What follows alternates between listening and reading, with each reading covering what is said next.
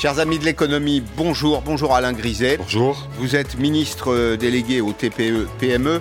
On va commencer, on va rentrer dans le vif du sujet aujourd'hui. Le gouvernement impose un protocole sanitaire renforcé aux entreprises du secteur de la restauration.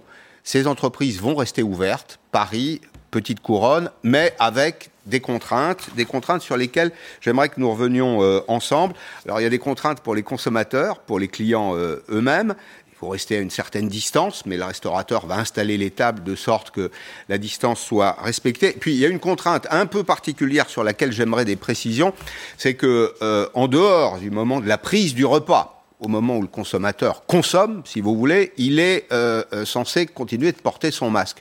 Pas simple. C'est vrai, mais la priorité, c'est de pouvoir continuer à travailler. Et cette priorité est également de pouvoir maintenir, si possible, une sécurité sanitaire maximale dans une situation d'aggravement de la situation sanitaire. Donc, il fallait concilier les deux. Et je pense que avec les professionnels, parce que j'insiste là-dessus, il y a, eu un travail. construit, hein, ça. Voilà, tout à fait. Il y a eu un travail avec les représentants de la profession, qui ont d'ailleurs proposé eux-mêmes un certain nombre de dispositifs. On est arrivé, je pense, à un bon équilibre. Alors, je, note dans le communiqué le terme incitation. Il y a deux incitations. Première incitation à réserver son repas. Vous savez comme moi qu'une incitation, on peut la suivre ou non. Il y a la contrainte, c'est on-off. Soit ben, on réserve et puis on a accès au restaurant, soit on ne réserve pas et puis on reste à la porte. Puis il y a une deuxième euh, incitation, c'est euh, le téléchargement de l'appli euh, Stop Covid. Le gouvernement, il va toujours un peu à pas de loup. On sent qu'il ben, n'est pas tout à fait sûr de ce point de vue. Non, l'incitation à la réservation, c'est pour éviter que des clients se présentent dans un restaurant qui n'a plus de place. Hmm. Donc il vaut mieux essayer de regarder. Ça, ça fonctionne à tout moment de l'année. Oui, mais enfin là, on en particulier. voilà, parce que d'habitude, on peut se permettre peut-être un petit peu de resserrer les rangs, mais plus de monde. Hmm. Là, on ne pourra pas. Hmm. Et deuxième chose, sur Stop Covid, bon, il est évident qu'au plus de Français pourront l'utiliser, au mieux ça sera. Alors, euh, autre point, euh, les restaurateurs vont devoir, il y a des restaurateurs qui nous suivent aujourd'hui, j'imagine qu'ils sont nombreux, ils ont été très attentifs, hein, peut-être d'ailleurs euh, avec un peu d'angoisse, hein, mais ils ont été attentifs au sort qui leur serait réservé. Les restaurateurs sont invités à afficher à l'extérieur de l'établissement la jauge maximale. Pour les contrevenants, pour ceux qui ne respecteront pas les règles en vigueur, qu'est-ce qui est prévu? Nous avons toujours dit, euh, à Bercy en particulier, que nous étions très très favorables à permettre à ces restaurateurs de rester ouverts. Mais il faut que chacun comprenne qu'il a une responsabilité et qu'il faut jouer les jeux. Et donc, tous ceux qui jouent pas le jeu doivent s'attendre effectivement à ce qu'il puisse y avoir des sanctions, et les sanctions peuvent aller jusqu'à la fermeture. Alors, jouer le jeu, c'est le cas par exemple, ce sera le cahier des charges pour les bars et restaurants parce qu'il y a des établissements dans lesquels on consomme du solide et du liquide. Euh, on sait très bien que euh, un certain nombre de ces établissements euh, servent une bricole et puis continuent de servir de l'alcool jusqu'à 1h ou 2h du matin. Où est la limite là? D'abord, dans un restaurant, on ne sert pas de bricole. Donc dans un restaurant, on fait à manger. Oui. Bon. Donc il y a une cuisine. Mmh. C'est pas juste un, un petit four à réchauffer sur le bord du sur le bord du comptoir dans lequel on fait un croque-monsieur. Donc faut faire la différence. Encore une fois, il faut être sérieux. il ne faut pas, encore une, euh, qu'une petite partie euh, de ses collègues, anciens collègues à moi, jouerait pas le jeu et mettent en, danger la totalité de la filière. Mhm. On voit bien que la situation est difficile sur le plan sanitaire. Euh, le gouvernement a été à l'écoute mhm. des professionnels. En maintenant ouvert les restaurants, je pense que l'extrême majorité des professionnels sont bien conscients de ne pas jouer au chat à la souris si je rentre euh, un petit peu plus en détail euh, dans, la gestion des, restaurants, le restaurant, c'est par définition une activité de capacité. On a 10 sièges, on a 20 sièges, 50 sièges, 100 sièges. Là, bah, il faudra travailler en dessous de la capacité optimale. Le seuil de rentabilité de ces entreprises, il a été calculé sur la base d'une euh, fréquentation moyenne qui tient compte notamment de la capacité maximale. Il y a probablement des restaurateurs qui vont ouvrir, mais qui ne parviendront pas au seuil de rentabilité parce qu'ils ne seront pas capables d'exploiter euh, euh, leur vraie capacité de production. Qu'est-ce qu'on fait pour cela? En parallèle du maintien de l'activité, les dispositifs existants sont toujours présents activité partielle, euh, toujours disponible, éventuellement fonds de solidarité. Donc, euh, c'est à la fois du soutien, de l'accompagnement et la possibilité de continuer à travailler que nous avons décidé. Mhm. Vous m'excusez, j'ai un peu perdu la voix depuis euh, ce matin. Vous avez juste un petit verre d'eau oui. à côté de vous. Vous allez pouvoir euh, faire passer le petit chat que vous avez dans la gorge. Je vais vous donner cette information que je voudrais commenter avec vous. On sort des euh, restaurants, des bars et restaurants, pour vous dire qu'au Mondial de l'optique à Paris, le Silmo d'or 2020, je ne sais pas si vous savez de quoi il s'agit, c'est un prix, a été décerné à des entreprises françaises. Pourquoi je vous parle de ces entreprises? Il y a notamment cette paire de lunettes de Nathalie Blanc qui est fabriquée par Lucal. Lucal, c'est une entreprise française qui se trouve dans la Plastique Valley à Oyonnax, dans le département de l'Ain. Et puis le prix lunettes d'enfants va à Jean Lafont, dont les, montures sont fabriquées dans euh, le Jura, le département du Jura, à Morvier. C'est un secteur d'excellence qui emploie des ouvriers très qualifiés qui perpétuent une tradition. J'ai une petite question où je vais vous demander d'être le porte-parole euh, des... Euh, professionnels du secteur de l'optique, le gouvernement a mis en œuvre, vous savez, le zéro reste à charge sur les forfaits Access, entrée de gamme et sur les lunettes à 100 euros. Mais il semble que les organismes sociaux tardent un peu à rembourser les opticiens. Est-ce qu'on peut faire quelque chose pour ces entreprises qui sont aujourd'hui un peu étranglées en termes de trésorerie? Les organismes sociaux doivent être diligents et ne pas mettre en danger les entreprises. Donc le message est bien passé. Euh, nous devons tous jouer les jeux. Aujourd'hui, les difficultés de trésorerie ne doivent pas être aggravées par qui que ce soit. Et par des retards notamment, ou de l'État, ou des organismes sociaux. Nous devons montrer l'exemple. Bon. Alain Griset, vous déclarez aujourd'hui dans Le Parisien sur le PGE, le prêt garanti par l'État, que 120 milliards, je vais dire seulement 120 milliards ont été mobilisés sur 300, que ce prêt euh, bénéficie à 600 000 entreprises, que 94% sont des TPE, de toutes petites entreprises, et que le prêt moyen est de 140 000 euros. Comment se fait-il qu'il reste autant d'argent disponible aujourd'hui? Les entrepreneurs ont sûrement considéré qu'il n'était pas pour eux aujourd'hui utile d'utiliser le PGE. Bon, c'est plutôt une bonne nouvelle, par ailleurs, euh, mais c'est toujours possible jusqu'à la fin de l'année. Hmm. Donc c'est une information. Nous, notre objectif avec Bruno Le Maire, c'est que ce PGE joue son office, qui est de permettre d'éviter des problèmes de trésorerie. On a d'ailleurs prévu pour le remboursement d'aller jusqu'à 6 ans, en précisant bien qu'il faut que les entrepreneurs fassent une démarche avant la fin de la première année. C'est peut-être là qu'il y a des éléments à, à apporter.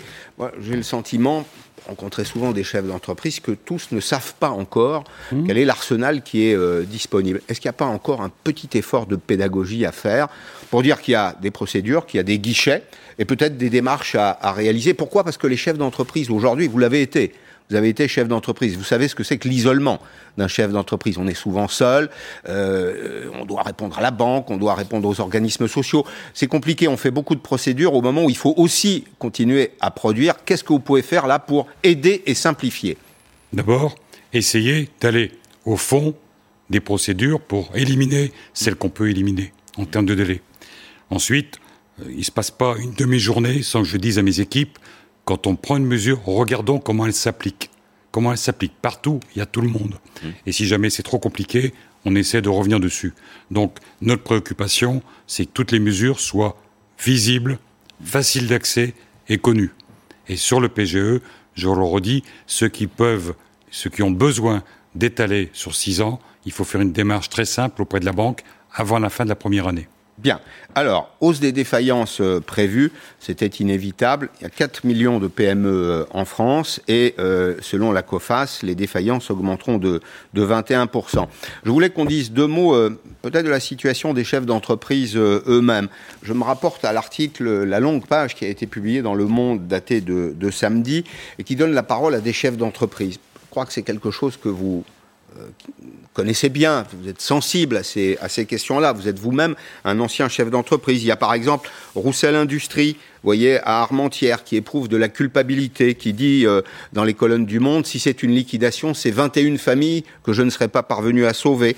J'ai appelé moi-même le dirigeant du centre des Guyards à Orly, qui est un spécialiste de la formation euh, au métier de la sécurité et de la sûreté dans l'aérien. Imaginez dans quel état est l'aérien aujourd'hui. 20 emplois. Il dit on s'accroche. Quelle est l'état d'esprit des chefs d'entreprise que vous rencontrez aujourd'hui entre l'angoisse et la volonté de résistance?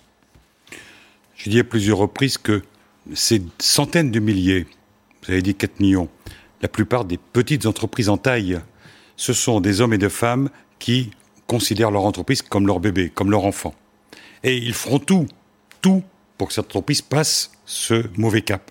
Et nous, nous essayons au gouvernement de les accompagner. Parce que derrière chaque chef d'entreprise, il y a aussi des salariés. Et dans chaque fermeture d'entreprise, il y a des drames personnels et familiaux. quelle que soit la taille de l'entreprise, quelqu'un qui perd sa boîte, c'est un drame personnel et familial. Et donc moi je suis sensible à ça. Sensible à ça parce que euh, on ne peut pas comme ça dire allez c'est pas un chiffre, c'est pas une statistique. C'est la vie des hommes et des femmes. C'est pour ça que nous faisons le maximum pour essayer d'éviter ces drames personnels. Euh, nous avons, avec le garde des Sceaux, lancé tout un travail sur la prévention des entreprises en difficulté et la façon dont on peut euh, réussir à éviter ces drames il ne faut pas revoir euh, en partie, au moins pour un temps, les règles des procédures collectives. Aujourd'hui, euh, les règles des procédures collectives, c'est celles qui conduisent euh, les entreprises à la barre du tribunal de commerce. C'est tout l'arsenal qui, existe aujourd'hui en droit français avant le redressement judiciaire. Par exemple, je ne sais pas, réétaler les créances, rediscuter avec les créanciers, restructurer les dettes. Est-ce que dans la période qu'on traverse, là, il ne faut pas faire preuve de beaucoup d'imagination et de souplesse? Il faut remettre les compteurs à zéro bien comprendre qu'on ne peut plus fonctionner comme avant. Parce que quand il y a eu des difficultés pendant une période, on pouvait dire, à la limite, certains chefs d'entreprise, entre guillemets, ils ont pu faire des erreurs. Là, ici, même celui qui n'a pas fait d'erreur, quand le marché disparaît, c'est pas, c'est pas de son fait. C'est le virus. Et donc, naturellement, ces hommes et ces femmes, déjà, ils subissent une difficulté. Il ne faut pas, en plus, rajouter de la complexité. Et donc, il faut effectivement qu'on puisse trouver des solutions adaptées à la situation. Et donc nous y regardons et dans les prochaines semaines, un certain nombre de décisions seront prises. Alors, il y a par exemple euh, l'arme des moratoires, des annulations de, charges, vous l'avez évoqué, c'est une bonne idée, mais vous allez le voir, les échéances sont parfois un peu trop rapprochées. L'État et les organismes sociaux sont invités, dans certains cas, à offrir un petit peu plus de temps à leurs débiteurs. Exemple avec euh, ces commerces euh, que Victoria David a visités. Ah, c'est une robe pour un mariage. Les clientes ne sont pas toutes revenues dans la boutique de Vanda. Les ventes sont en baisse et il faut tout de même payer les factures. Loyer, crédit, charges, ils avaient été gelés ou reportés, mais c'est terminé. Elle devra verser 6500 euros. Pour pouvoir payer, Vanda va faire une croix sur son salaire. Le chiffre d'affaires n'est pas là, quoi, donc ça s'équilibre plus du tout là. Il y a trois mois, nous l'avions rencontrée. Elle s'inquiétait déjà pour la suite et réclamait le report des loyers. C'est la plus grosse dépense et c'est compliqué. Aujourd'hui, Vanda ne sait toujours pas jusqu'à quand elle va pouvoir payer les factures et les salaires. Là encore, ouais, 3-4 mois, je pense, et puis. Euh, et après, bah, on verra ce que ça donne euh, en janvier prochain, quoi. Pour aider les petites entreprises dans cette situation, l'État leur permet d'étaler le remboursement des charges reportées pendant le confinement. Comment ça va? Cette coiffeuse doit aujourd'hui rembourser 4000 euros de charges patronales. Impossible de les payer ce mois-ci, son activité est encore trop faible. Je ne veux pas pénaliser ni mes collaborateurs ni mon entreprise. Donc si j'ai la possibilité de chlonner sur plusieurs mois et que ça aide mon entreprise, bien sûr que je vais en profiter. Parce qu'aujourd'hui, c'est la survie de mon entreprise. L'étalement des charges fiscales et sociales peut aller jusqu'à 3 ans. Mais attention, il n'est pas automatique. Pour en bénéficier, chefs d'entreprise et commerçants devront en faire la demande.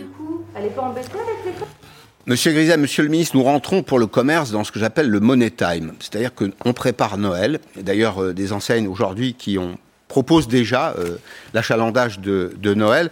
Pourquoi est-ce que c'est un moment central? C'est un moment central parce que c'est une partie importante de l'activité pour de nombreux commerces et pour, des, euh, pour des artisans notamment.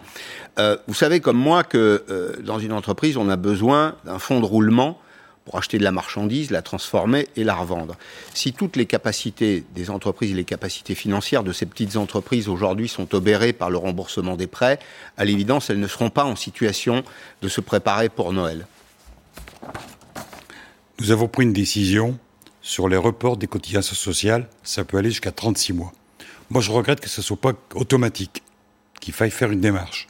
C'est comme ça. Alors on fait la démarche auprès de qui? Auprès de l'URSSAF. Normalement, ces 36 mois sont acquis pour les entrepreneurs. Donc ils n'hésitent pas à utiliser cette démarche.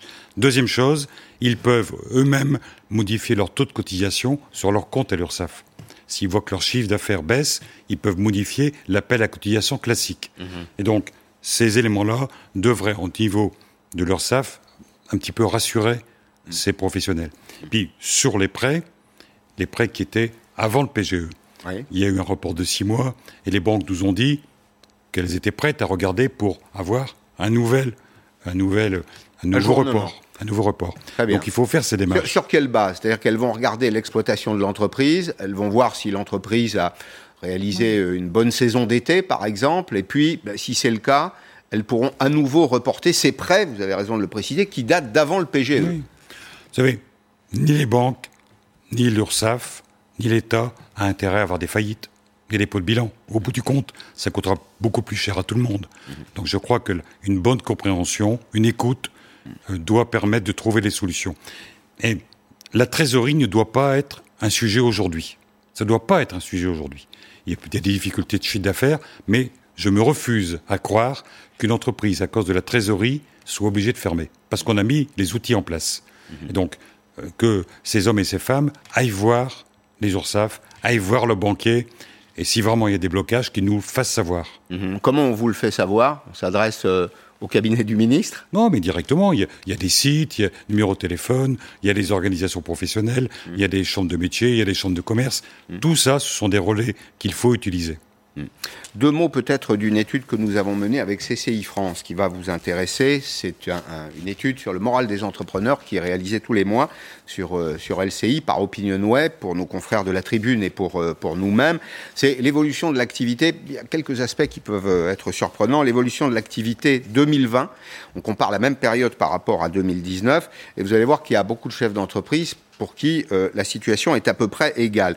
Si je regarde les choses de façon très optimiste, je fais 45 plus 10, ceux qui sont dans une situation comparable à celle de l'an dernier et ceux qui sont dans une situation encore meilleure, ça fait 55%. Ça fait quand même une majorité d'entrepreneurs. Il y en a 44% pourtant euh, qui euh, sont confrontés à une situation un peu moins bonne. Nous allons appeler un chef d'entreprise qui est euh, emblématique de son secteur, c'est le secteur du service à la personne, c'est Maxime Ayache. Maxime Ayache est le patron fondateur de Academia. Alors, vous savez qu'on a eu besoin pour beaucoup, mmh. dans beaucoup de familles, de, de cours de soutien euh, aux enfants pendant cette période. Et c'est le patron d'Academia et de Shiva, qui réalise de la prestation à la personne. Comment, euh, Monsieur Ayash, vous, vous situez-vous là dans, dans ce, euh, dans ce sondage? Ça va plutôt aussi bien, plutôt mieux ou moins bien? Alors, d'abord effectivement, les mesures qui ont été prises par le gouvernement sont favorables et nous accompagnent et nous permettent de, de, nous permettent de tenir. Pour répondre très précisément à votre question, euh, nous n'allons pas mieux, mais nous n'allons pas moins bien. Et nous, sommes en train de retrouver les chemins, euh, d'une forme de normalité. Euh, je qualifierais cette normalité de fébrile. mais nous demeurons très optimistes, tant sur nos activités de soutien scolaire sur Academia que sur nos activités de service à la personne sous enseigne Shiva. Mais globalement, nous, sommes plutôt, nous sommes plutôt très optimistes. Notre vraie zone de crainte serait un retour à la période que nous avons connue malheureusement en mars et avril. Mmh. Qu'on peut exclure, monsieur le ministre? En tout cas, moi, je, l'espère de toutes mes forces. Hmm. La question du crédit d'impôt, euh, Maxime Ayache, euh, le crédit d'impôt, c'est un crédit qui est offert, ça a de l'importance pour ce secteur, qui est le, secteur des, services à la personne. Le crédit d'impôt, euh, bah, par, définition, dans la situation actuelle, c'est un crédit. Donc il faut attendre un peu. Celui qui en est titulaire attend un peu. Où en est-on? Est-ce que vous avez des indications à nous fournir, Monsieur Griset, sur le principe d'un crédit d'impôt qui serait contemporain de la dépense? Bon, ça, c'est les sujets qui sont à voir actuellement dans le projet de loi de finances avec les parlementaires. Bon, tout ce qui permet de maintenir et développer ces activités est naturellement bon à prendre. Mmh. Maxime Ayache, vous allez euh, obtenir satisfaction dans ce domaine. Est-ce que d'abord ça a une importance capitale pour vous? Est-ce que c'est de nature à relancer votre activité? Alors, euh, j'aurais précisé quelque chose capital pour nous, mais pour tous surtout. Pour nous, pour nos activités, nos entreprises naturellement, puisque nous en, attendons une, croissance de l'ordre de 30%, donc c'est considérable. Mais pour tous, parce que globalement, nous pensons que collectivement, nous créerons plus de 200 000 emplois et que surtout dans le contexte du moment, euh, ces emplois seront plus que bienvenus. Alors nous avons eu, euh, ce dossier a été, euh, ce crédit d'impôt contemporain a été voté, je, je voudrais le préciser, à l'unanimité l'an passé mhm. par les députés. L'unanimité, je ne crois pas qu'il y ait beaucoup de dispositifs qui soient votés à l'unanimité. En tout cas, celui-ci l'a été et a été confirmé par Monsieur le ministre Olivier Dussopt très récemment, la semaine passée lors d'un déplacement à Lille où j'étais d'ailleurs présent pour une mise en place le 1er janvier 2022. Euh, mmh. Donc le 1er janvier 2022, euh, mmh. la totalité des Français pourront bénéficier d'un crédit d'impôt contemporain. C'est-à-dire très concrètement, aujourd'hui, vous, vous, achetez des prestations de soutien scolaire, des soutiens de, de personnel de maison, d'aide à la personne euh, pour les personnes âgées. Vous payez par exemple 25 euros et on vous dit, bah, vous, avez un crédit, vous avez une réduction d'impôt ou un crédit d'impôt de 12,50 euros. Vous commencez par payer les 25 ça multiplie par beaucoup d'heures, ça fait pas mal d'argent. Demain, vous ne paierez que 12,50 euros. C'est une mesure qui est fondamentale. Votre, votre demande, c'est peut-être d'avancer un peu, d'acheter du temps, c'est ça, d'avancer le calendrier? Notre, la, demande, si vous voulez, elle euh, la demande a été, si vous voulez, de respecter le, de respecter le calendrier qui était une diffusion aux alentours courant 2021. On comprend bien que compte tenu du Covid, compte tenu des engorgements des services, cette demande a été repoussée. Notre demande, si vous voulez, c'est aujourd'hui très, très clairement de ne pas dépasser la date du 1er janvier 2022 parce qu'effectivement, sinon, on en perdra tous les, tous les bénéfices. Mais il est vrai que cette mesure nous aurait fait aujourd'hui beaucoup de bien. Merci, merci beaucoup Maxime Ayer. C'est important, vous savez, ça paraît un peu technique, mais c'est capital parce que en réalité, les services à la personne se développent beaucoup. Aujourd'hui, le gouvernement euh, souhaite que la consommation reprenne. Ça fait partie euh, de la consommation, ça permet de créer des emplois, euh, ça permet de, à ces entreprises de payer des cotisations sociales. Alors maintenant, quel est le point de vue des chefs d'entreprise autour du plan de relance? Là aussi, j'en reviens à notre, notre sondage. Ben, vous allez voir que c'est plutôt encourageant. C'est le point de vue des entrepreneurs qui est exprimé dans euh, ce travail réalisé par Opinionway, une étude euh, sur des chefs d'entreprise. Ça redonne confiance, oui, majoritairement. C'est bien ciblé, correctement ciblé sur les secteurs stratégiques pour 42%. En revanche, vous voyez, et c'est là qu'il y a peut-être un hiatus, hein, est-ce que ce plan est suffisamment doté en moyens financiers? Vous en avez 48% qui vous disent non, 40% qui vous disent oui. Et vous venez ici dans Periscope pour me dire qu'il reste beaucoup d'argent à dépenser. Donc, au fond, il faudrait faire en sorte que l'offre euh, rencontre la demande. D'abord, 100 milliards, c'est énorme. ouais. Vous m'excusez, vous avez, vous avez ça s'arrange ce week-end. Peut-être pas, mais en tout cas, la voix disparaît. bon. 100 euh, milliards, c'est énorme. Mm. Le Premier ministre nous a dit il faut dépenser 30% la première année. Ouais. Donc, on verra bien. Mm. S'il n'y en a pas assez, il faut d'abord utiliser ce qui est disponible. Alors, les TPE et PME sont en première ligne. Leurs dirigeants, vous le savez, craignent par-dessus tout l'incertitude. Certains secteurs euh, qui sont très exposés dans le commerce, par exemple, je pense aux fleuristes, euh, payent déjà une facture élevée, mais toutes les entreprises aussi, y compris les petites entreprises qui sont sous-traitantes des grands secteurs en difficulté. Quelques illustrations avec Cédric Pueyo. Avec la crise sanitaire, c'est tout le secteur des très petites entreprises qui souffre. Dans cette ferronnerie à Tourcoing, la dizaine de salariés se bat tous les jours pour tenter d'honorer des commandes moins nombreuses. Mais aujourd'hui, le gérant n'a aucune visibilité et se pose un tas de questions. Est-ce que les chantiers vont être plus fermés, plus, contrôlés, on va dire? Plus avec contrôle, plus ça va être compliqué, ouais. Et tous les jours, ça recommencement. Donc il faut, avancer avec, de toute façon. On n'a pas le choix. Faut avancer. Il y aura forcément une fin un jour mais j'espère qu'elle sera euh, la moins difficile pour tout le monde. Marius travaille dans cette entreprise familiale depuis 20 ans. Il a connu le chômage partiel pendant quelques semaines. Aujourd'hui, il a peur à nouveau. À cause du Covid, oui. On ne sait pas ce qui va, si on pourra continuer euh, le travail. Autre secteur particulièrement touché par la crise, c'est l'événementiel.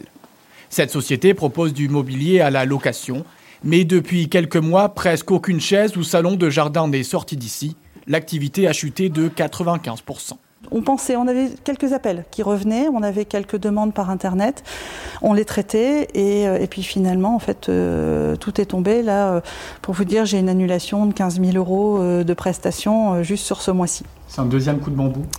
Oui, oui, oui. C'est assez violent. En tout, une petite et moyenne entreprise sur deux a vu son chiffre d'affaires baisser et son activité mise en danger. Parmi les plus touchés, les fleuristes par exemple. 1 sur 7 a fermé boutique dans nos régions.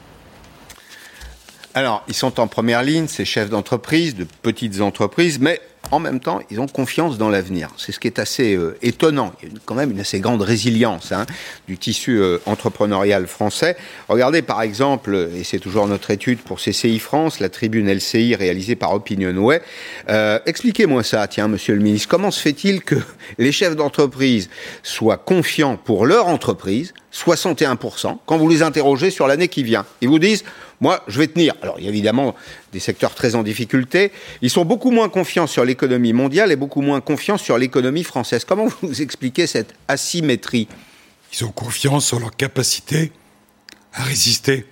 Mais c'est vrai qu'il y a des, globalement une information, des nouvelles, d'une ambiance plutôt négative. Mm. Et donc, ils ont cette crainte, ils ont une crainte de ce qui se passe pour les autres, tout en ayant confiance en eux-mêmes. Moi, je trouve que c'est assez conforme à la réalité qu'on perçoit tous les jours. L'ambiance négative, elle est pas liée aussi euh, aux quelques à-coups là en matière de communication sur le sur le sanitaire. Vous savez qu'il y a une théorie des jeux toute simple qui dit que quand un joueur est au casino, qu'il sait qu'il a perdu, il accepte de miser à nouveau. En revanche, quand il n'est pas certain du résultat, il n'y mise pas. Au fond, le flou, c'est ça que je veux dire. Le flou, le brouillard, c'est la pire des situations pour un chef d'entreprise. Et là, bah, vous avez précisé un certain nombre de choses sur les protocoles dans les restaurants, mais on a quand même le sentiment qu'il y a parfois euh, un petit peu de vent dans les voiles quand il s'agit de communiquer autour de la situation sanitaire. Non, il y a- déjà une situation qui évolue en fonction du virus. Mm. Et le, le rôle du gouvernement, c'est de s'adapter à la situation. Nous nous adaptons en ayant cette conviction qu'au bout du compte, il faut à la fois garantir la sécurité sanitaire et faire avancer l'économie.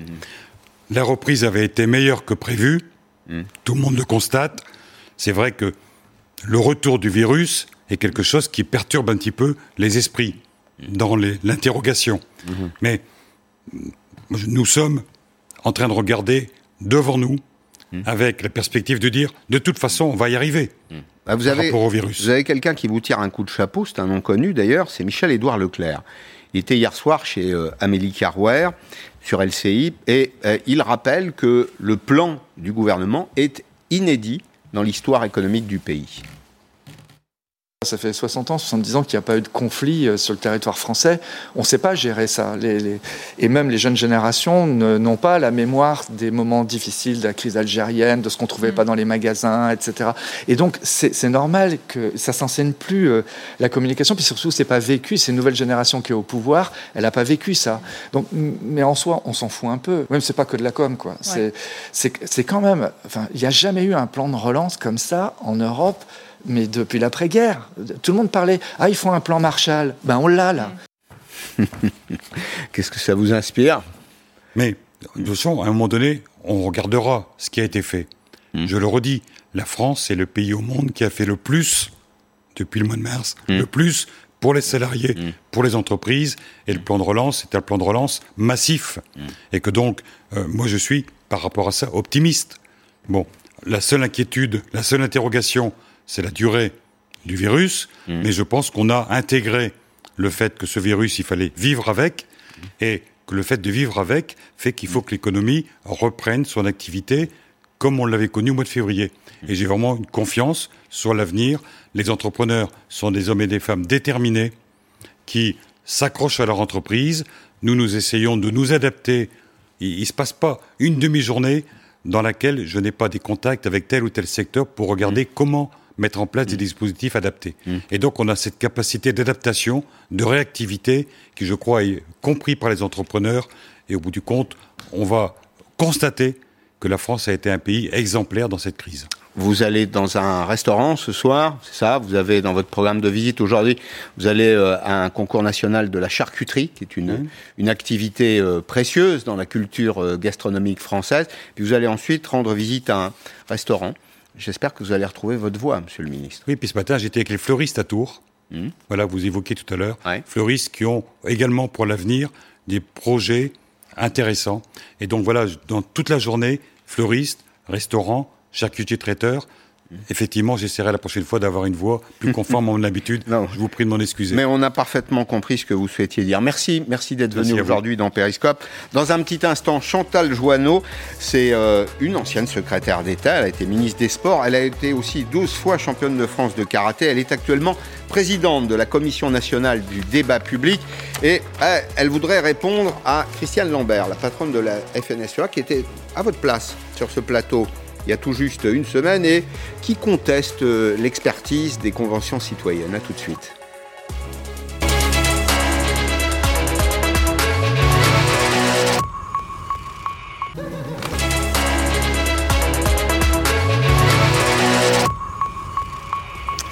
Merci euh, de suivre Périscope. Bonjour Chantal Joanneau. Bonjour. Vous êtes euh, présidente de la Commission nationale du débat euh, public. On va évoquer avec vous toutes les questions qui sont liées à l'expertise citoyenne. Vous avez entendu Christiane Lambert la semaine dernière dire qu'elle n'avait pas tout à fait confiance dans l'expertise citoyenne sur des questions complexes, sur des questions techniques vous avoue que c'est aussi un peu mon cas. En tout cas, j'ai des doutes de temps en temps.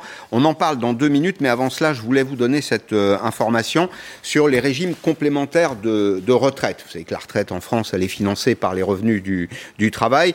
Alors, vous connaissez Agir Carco. Agir Carco ont été créés euh, après la sécurité sociale. C'est un complément de retraite qui est euh, obligatoire d'ailleurs. Le déficit prévisible pour 2020. Pourquoi déficit? Parce que situation de crise, à l'évidence, moins de gens au travail, moins de cotisations il est estimé entre 6 et 8 milliards d'euros. Alors, Agir Carco, c'est géré par les partenaires sociaux. Euh, c'est une gestion au cordeau de façon générale et la conséquence, c'est que la valeur de service du point devrait être gelée entre le mois de novembre, on est à quelques semaines du mois de novembre de cette année jusqu'au mois de novembre de l'année prochaine. Alors, il n'y aura pas de perte de pouvoir d'achat, il y a très peu d'inflation dans le pays, donc il y aura peu de perte de pouvoir d'achat, mais malgré tout, euh, quelques indications. L'évolution de la valeur de service du point, qui n'est pas l'évolution de la valeur du point, c'est pas tout à fait la même chose. Euh, elle est fonction de trois variables. C'est un, l'inflation, deux, l'évolution des salaires, trois, l'état des réserves Agir Arco et les partenaires sociaux pour cette année ont euh, souhaité prendre des mesures de sauvegarde, vont le faire euh, très officiellement cette semaine, je crois que c'est jeudi, et devraient annoncer donc un gel des pensions. Voilà qui est dit sur les retraites. Chantal Joanneau, présidente de la Commission nationale du débat public ça a quelque chose à voir avec la Convention citoyenne pour le climat Non, rien, c'est pas le même exercice. Voilà, c'est bien de préciser les choses. Oui, oui, non, la Convention citoyenne n'était pas sous l'égide de la CNDP.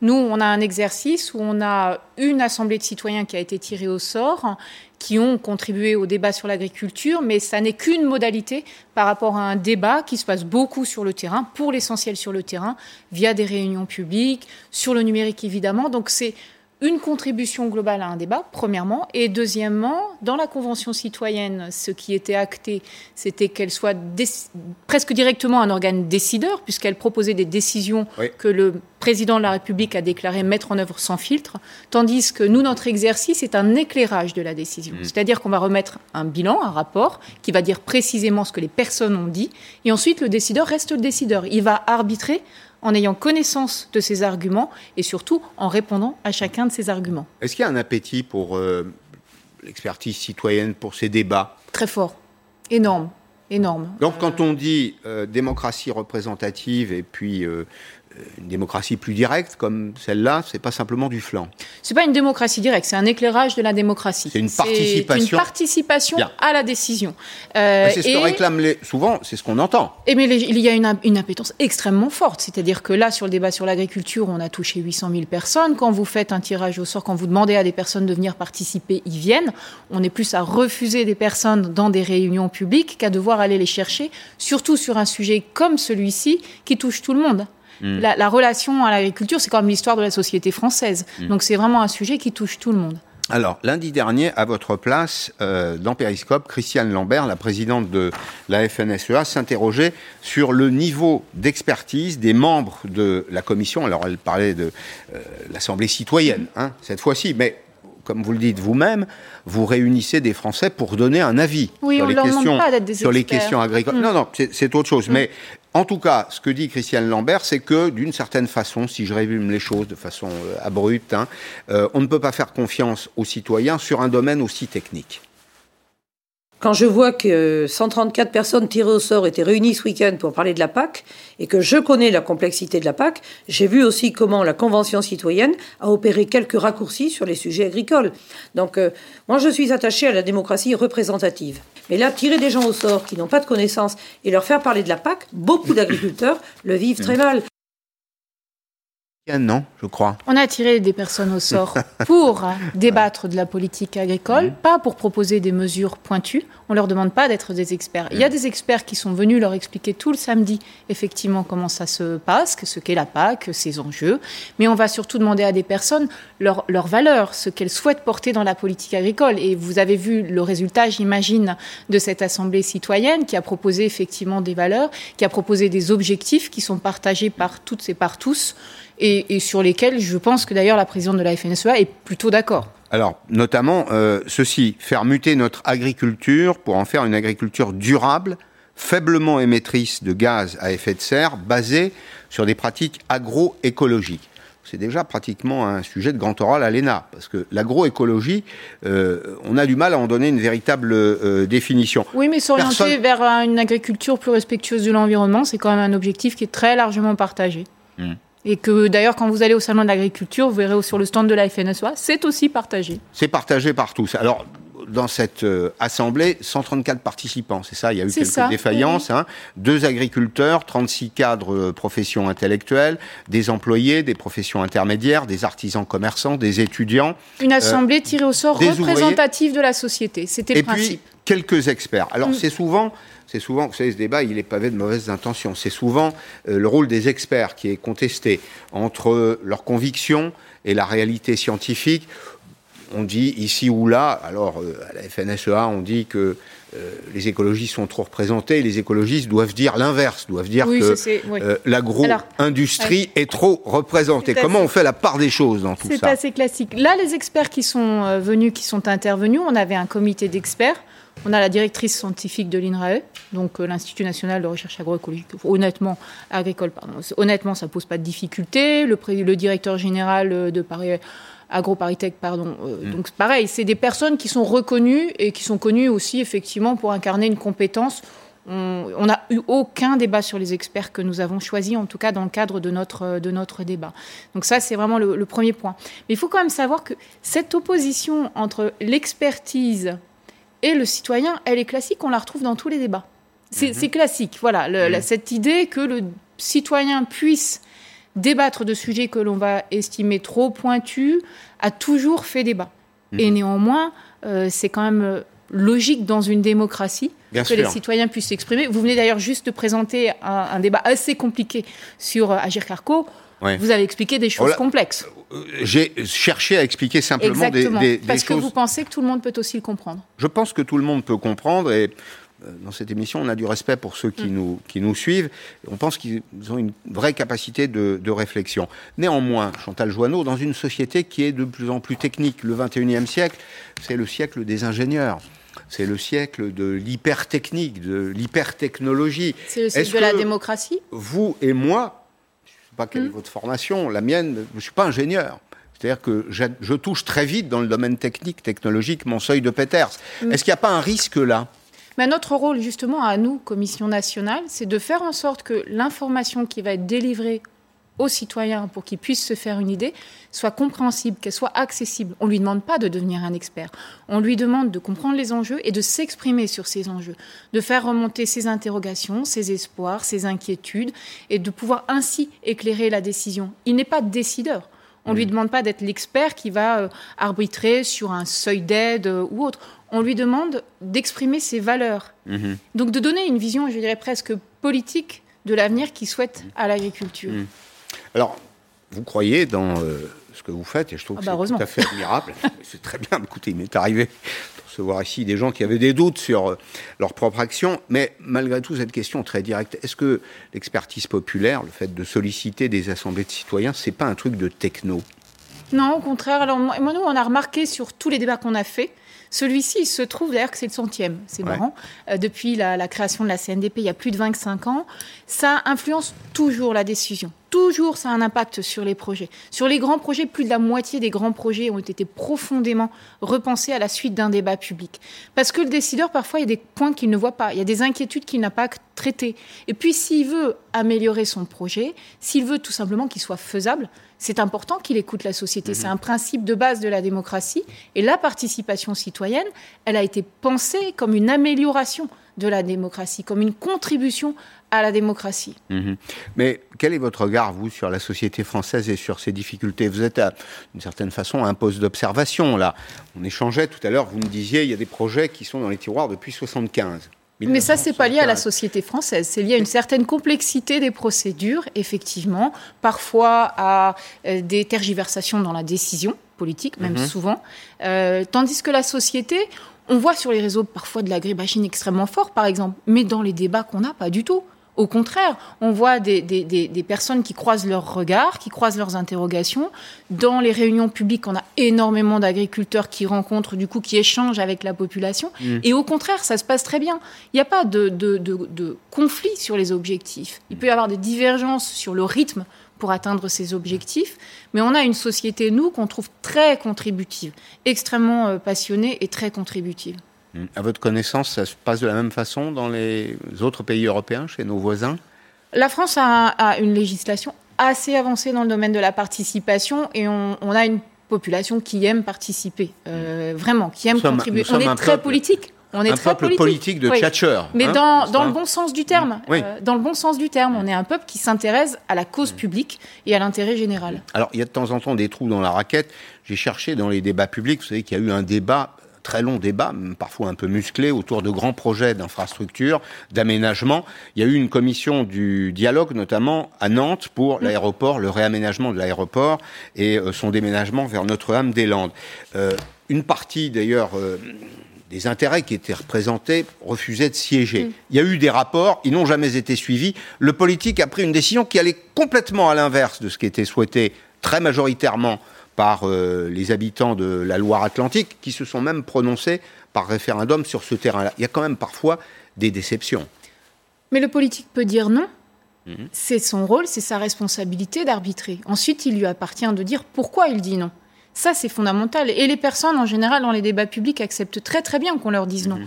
Ce qu'elles n'acceptent pas, c'est qu'on ne leur dise pas pourquoi. Ce qu'elles n'acceptent pas, c'est qu'on les instrumentalise. Ça, c'est clair, ça crée beaucoup de radicalisation, ça crée beaucoup de déception. Ce qui crée de la déception aussi, c'est qu'on vous dit oui, on va faire, et finalement, on ne fait pas. Mhm. Et finalement, on change d'avis, on ne vous dit pas pourquoi on a changé d'avis. Mais le non, c'est un principe de base de la démocratie. Comme je vous le disais, chez nous, en France en tout cas, la participation n'est pas directement décisionnaire. Non c'est un éclairage de la décision. Mhm. Ça, commence quand ces euh, débats publics là dans notre histoire récente? Bah, la Commission nationale a 25 ans. Donc cette idée vraiment que le débat public en tant que débat ouvert à toute personne qui vit en France toute personne qui vit en France aujourd'hui peut s'exprimer librement sur les sujets agricoles. Mm. Et nous, on lui offre la garantie que ce qu'elle dira sera traduit d'une manière totalement neutre. Qu'on ne va pas retranscrire ses propos, qu'on ne va pas les mettre de côté parce qu'ils dérangent. C'est le, rôle de la, c'est le rôle de la Commission nationale. C'est pour ça que d'ailleurs parfois elle dérange. C'est parce qu'elle est, elle est sans fil, elle est pure, quoi. Elle on vous a déjà, vous avez, votre téléphone a déjà sonné, on vous a dit là. On me connaît trop pour m'appeler. Doucement les basses. Non, en général, on me connaît trop pour m'appeler. On a essayé une fois de faire pression et ça n'a pas marché. Ouais, sur quel sujet? Le grand débat le grand débat. Euh, il y a le principe du tirage au sort. Je voulais commenter avec vous. Pour moi, le tirage au sort, c'est ancien régime.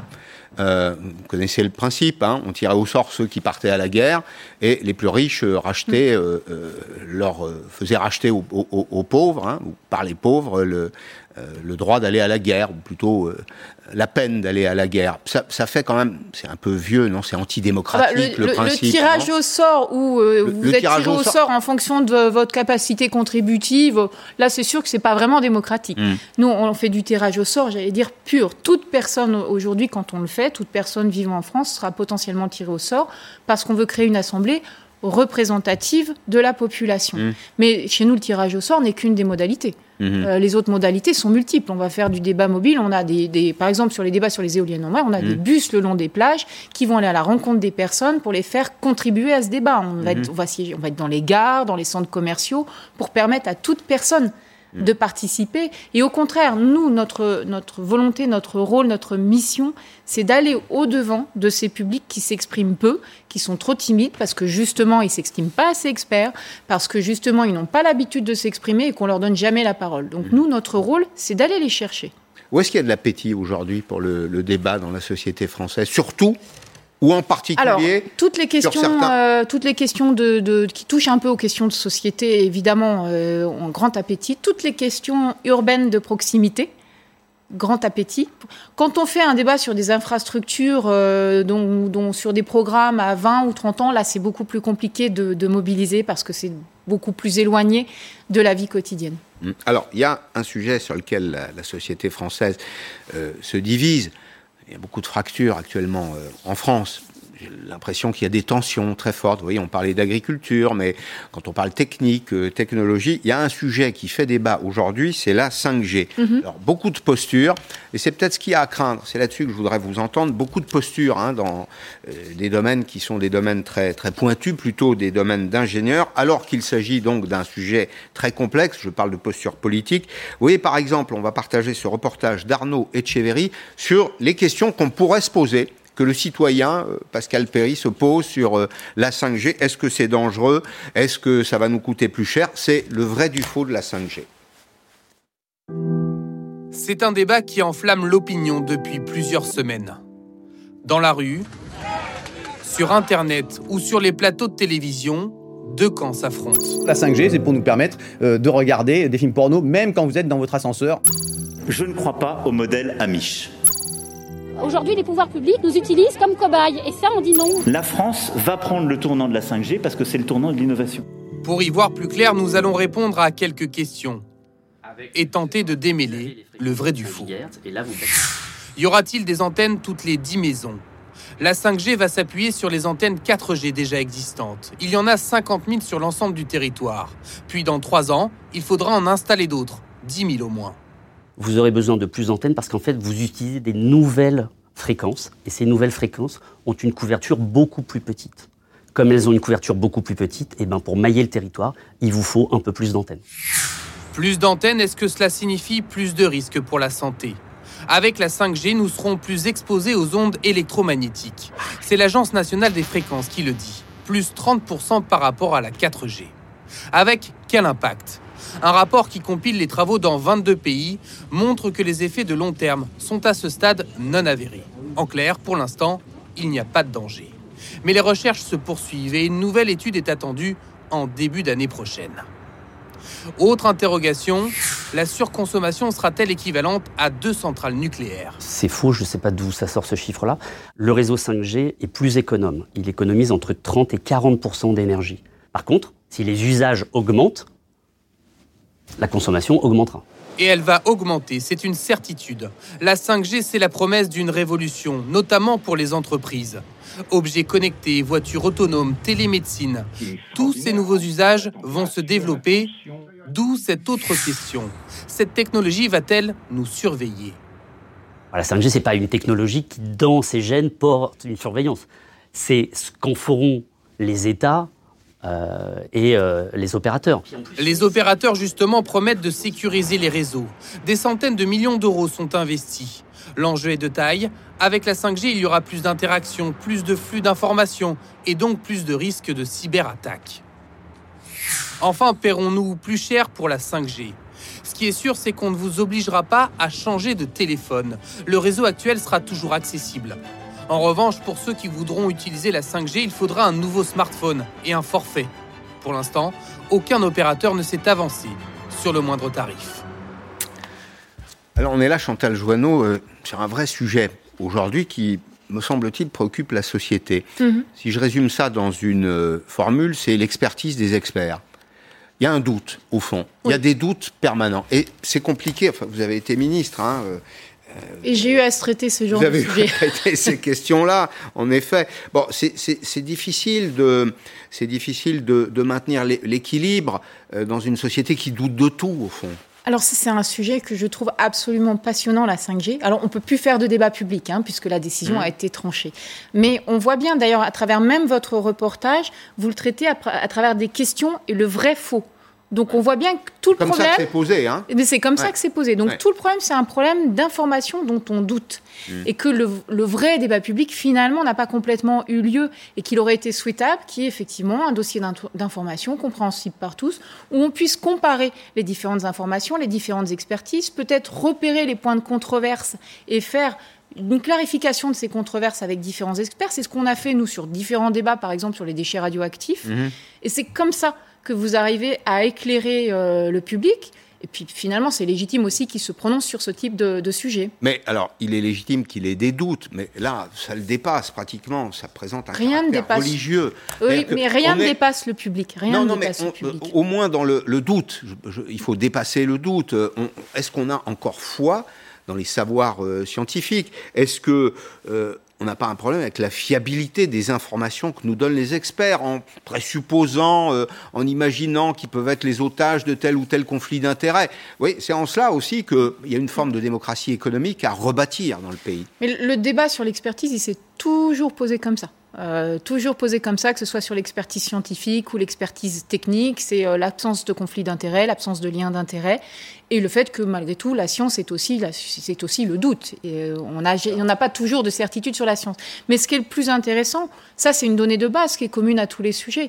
Ce qui est le plus intéressant, c'est la manière dont vous-même vous traitez le sujet. Vous-même, vous l'abordez comme un sujet sur lequel on a des doutes, on a des controverses, il y a, du vrai, du faux, Oui. il y a, on ne sait pas trop effectivement à qui, euh, à, à qui faire confiance. Donc tout l'enjeu aujourd'hui, si on fait du débat public sur ce type de sujet qui est vraiment passionnant, là pour le coup, il, il révèle plein de choses ce sujet, c'est d'abord quelle qualité d'information, quelle accessibilité de l'information est-elle intelligible pour tout le monde, quelle garantie on donne sur sa neutralité, comment est-ce qu'on fait en sorte qu'on ait plein d'informations, et ensuite tous les sujets que ça éveille derrière, les sujets sanitaires, les sujets environnementaux, les sujets en, pas en termes de- en termes d'é- d'énergie, quel service, et de débattre de tout ça. Hmm. Et de débattre de tout ça. Le débat n'a pas eu lieu en réalité. Il, il aurait pu avoir lieu. Il y a un débat, à il y a eu un débat à l'Assemblée. Il y a eu des textes qui ont été soumis à participation du public, mais finalement peut-être pas de manière assez claire pour que le public ait tous les éléments en main. Hmm. L'accès à l'information, c'est capital. Est-ce que le fait qu'on puisse exprimer euh, des points de vue sans contradiction aujourd'hui sur les réseaux sociaux, en se présentant comme un expert, une espèce de C'est pas le république- débat public, c'est pas non, ça. Oui. mais ça participe au débat public. Vous voyez, ça participe à la coloration de, de l'imaginaire collectif. Il y a aujourd'hui une armée d'experts autoproclamés, sur tous les sujets d'ailleurs, hein, quand vous suivez les réseaux sociaux. Est-ce que ça, ça ne brouille pas un petit peu les pistes précisément? Est-ce qu'au fond, ce qui nous était présenté comme, euh, comment dire, un élément favorable au débat ne devient pas un élément de pollution du débat Non, parce que ça, c'est pas le débat public. C'est-à-dire ne pas se faire confronter les points de vue et les arguments, c'est pas du débat. C'est de l'assertion, c'est de l'affirmation. Mhm. Euh, nous, quand on fait du débat public, on fait se confronter les arguments. On fait en sorte qu'il y ait une réponse, que les uns et les autres se regardent droit dans les yeux pour pouvoir échanger leurs arguments. Donc le débat public, c'est débattre d'abord. C'est pas euh, affirmer, c'est pas imposer, c'est Débattre. débattre. C'est- Ouais. et, et- et pas simplement confronter des opinions. On ne demande pas aux personnes si elles sont pour ou, ou si elles sont contre. On leur demande pourquoi. Mhm. Expliquez-nous pourquoi vous êtes Mhm. contre. Et là, on peut échanger sur des arguments et on voit qu'en général, on peut trouver des points d'appui pour peut-être des compromis, des consensus, en tout cas des avancées. Votre calendrier d'ici à la fin de l'année Il y a l'agriculture. Ah, vous n'en avez pas- fini avec ça Non, il y a la- mais c'est Mhm. passionnant. On est très heureux de, de pouvoir euh, faire ce débat. On a euh, des débats sur les parcs éoliens en mer, en Normandie, en Bretagne, en Méditerranée. On a un débat sur une grosse liaison routière entre Fos et Salon dans le centre, de- dans le pardon, dans le sud de la France. Ouais. Et un très beau débat à la Réunion aussi sur euh, l'arrivée euh, de la route du littoral. La fameuse à route du Saint-Denis, littoral, Voilà, oui. à Saint-Denis et la traversée de Saint-Denis qui renvoie à beaucoup de questions sur l'utilisation de, de la voiture et les questions de transport. Merci beaucoup. Merci. Joanneau, merci d'être venu aujourd'hui dans Périscope. Dans un petit instant, Arlette Chabot.